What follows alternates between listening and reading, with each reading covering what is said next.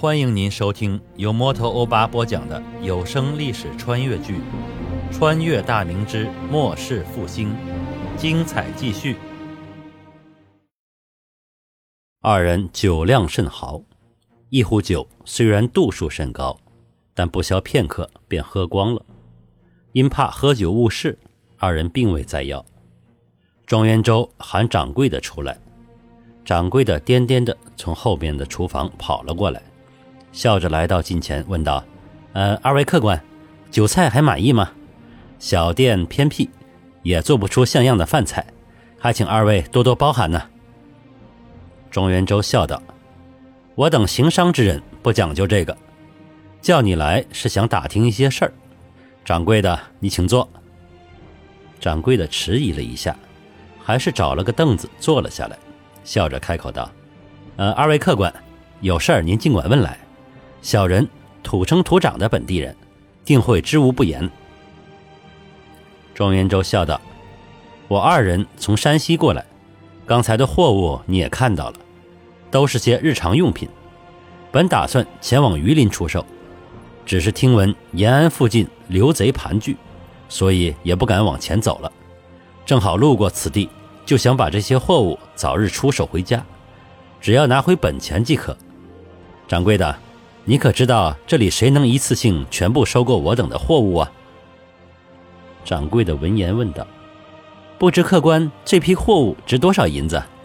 出手后要不要从本地带些其他的物品贩运？”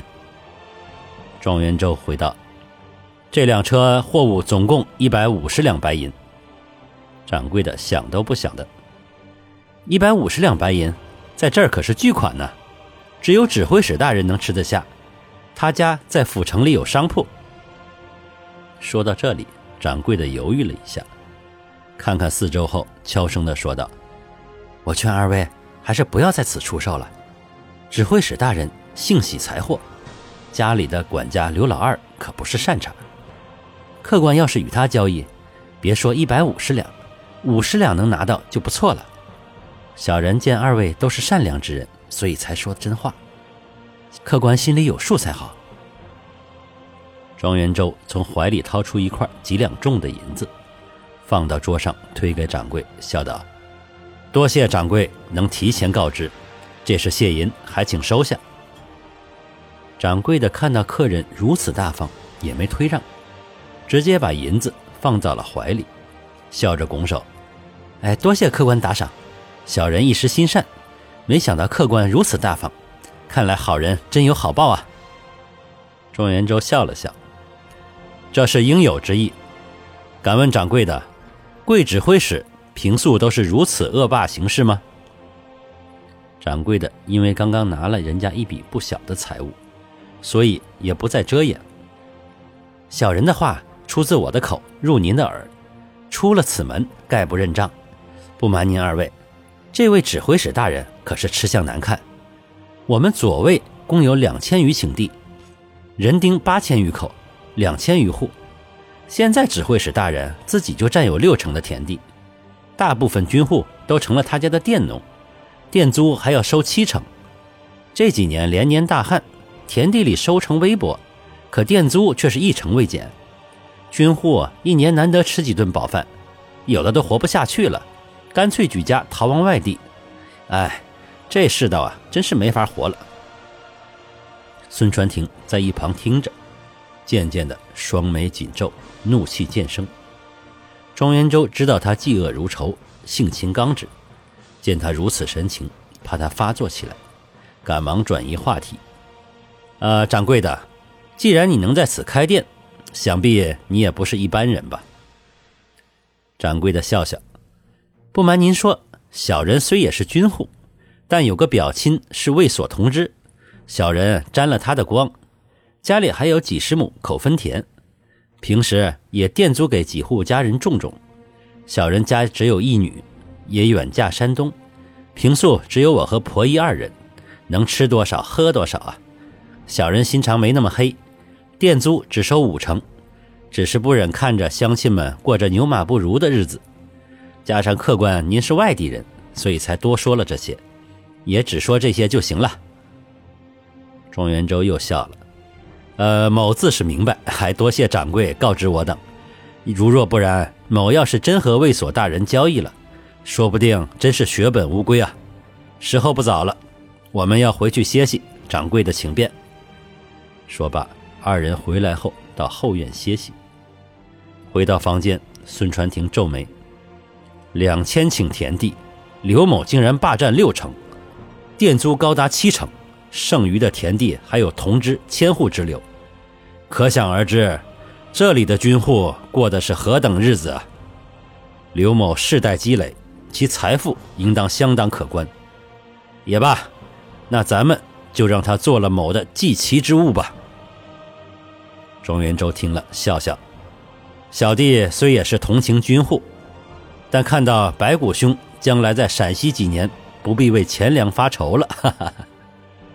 孙传庭一听这话，也是展颜笑道。此等官员在各地为数甚众，崔谢二位贤弟前往探查的西安前卫，恐怕也是如此啊。前番离京时，圣上已经对我言明，让我在陕西便宜行事，圣上会无条件的支持我，让我不必理会谗言攻击，放手施为。看来咱们圣上对各地的情况还是知之甚深啊，也想大刀阔斧改变现状。只是苦于大事如此，无法亲手施为。既有圣上全力支持，某就是得罪了天下为恶的官绅，也绝不回头。中方，将来有机会，某一定带你必见天颜。虽然我此次必见只有半天时间，但我充分的感觉到，咱们这位圣上实乃千古难遇的明君。历朝历代，很少有皇上。对待臣下如此推心置腹，我以年四旬，可谓阅人无数。但我真切地感受到，圣上对某的信任绝对没问题，没有任何虚情假意以及用人存疑。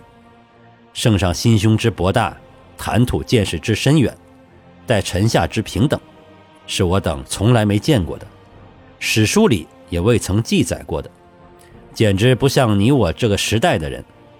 众方，有此圣君在位，是你我之福啊！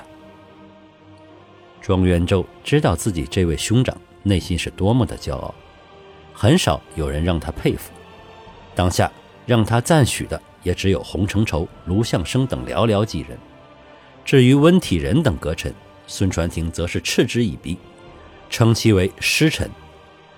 虽然洪承畴等人让孙传庭深为夸赞。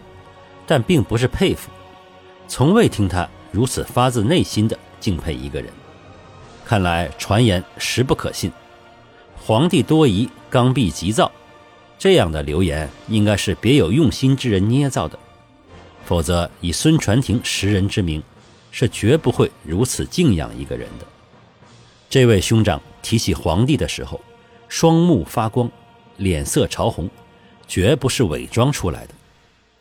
二人又记忆一番后，各自歇息。第二天卯时左右，孙传庭一行起来，简单的吃过早饭，谢过掌柜以后，又带着货物反道往西安行去。客栈的掌柜自是明白，昨天自己的话人家听进去了，这是躲开了。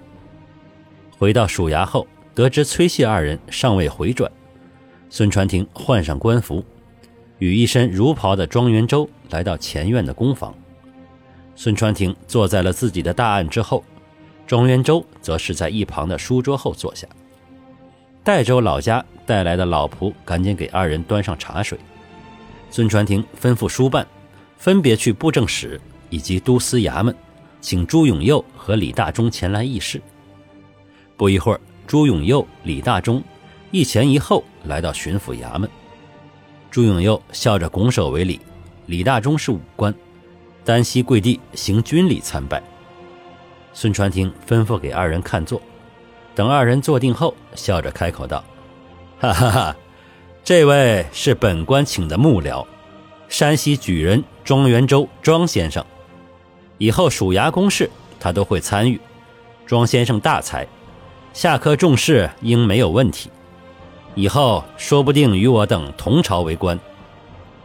朱李二人见状，急忙与庄元周拱手见礼。朱永佑关切地问道：“呃，听闻大人贵体有恙，不要紧吧？”庄元周笑道：“哎，昨日偶感不适，昨晚用过药以后，今天已经好很多了。”朱永佑心下暗自鄙视，可别是接风酒喝多了起不来了吧？要不得了什么病，药也不会一夜之间就没事了。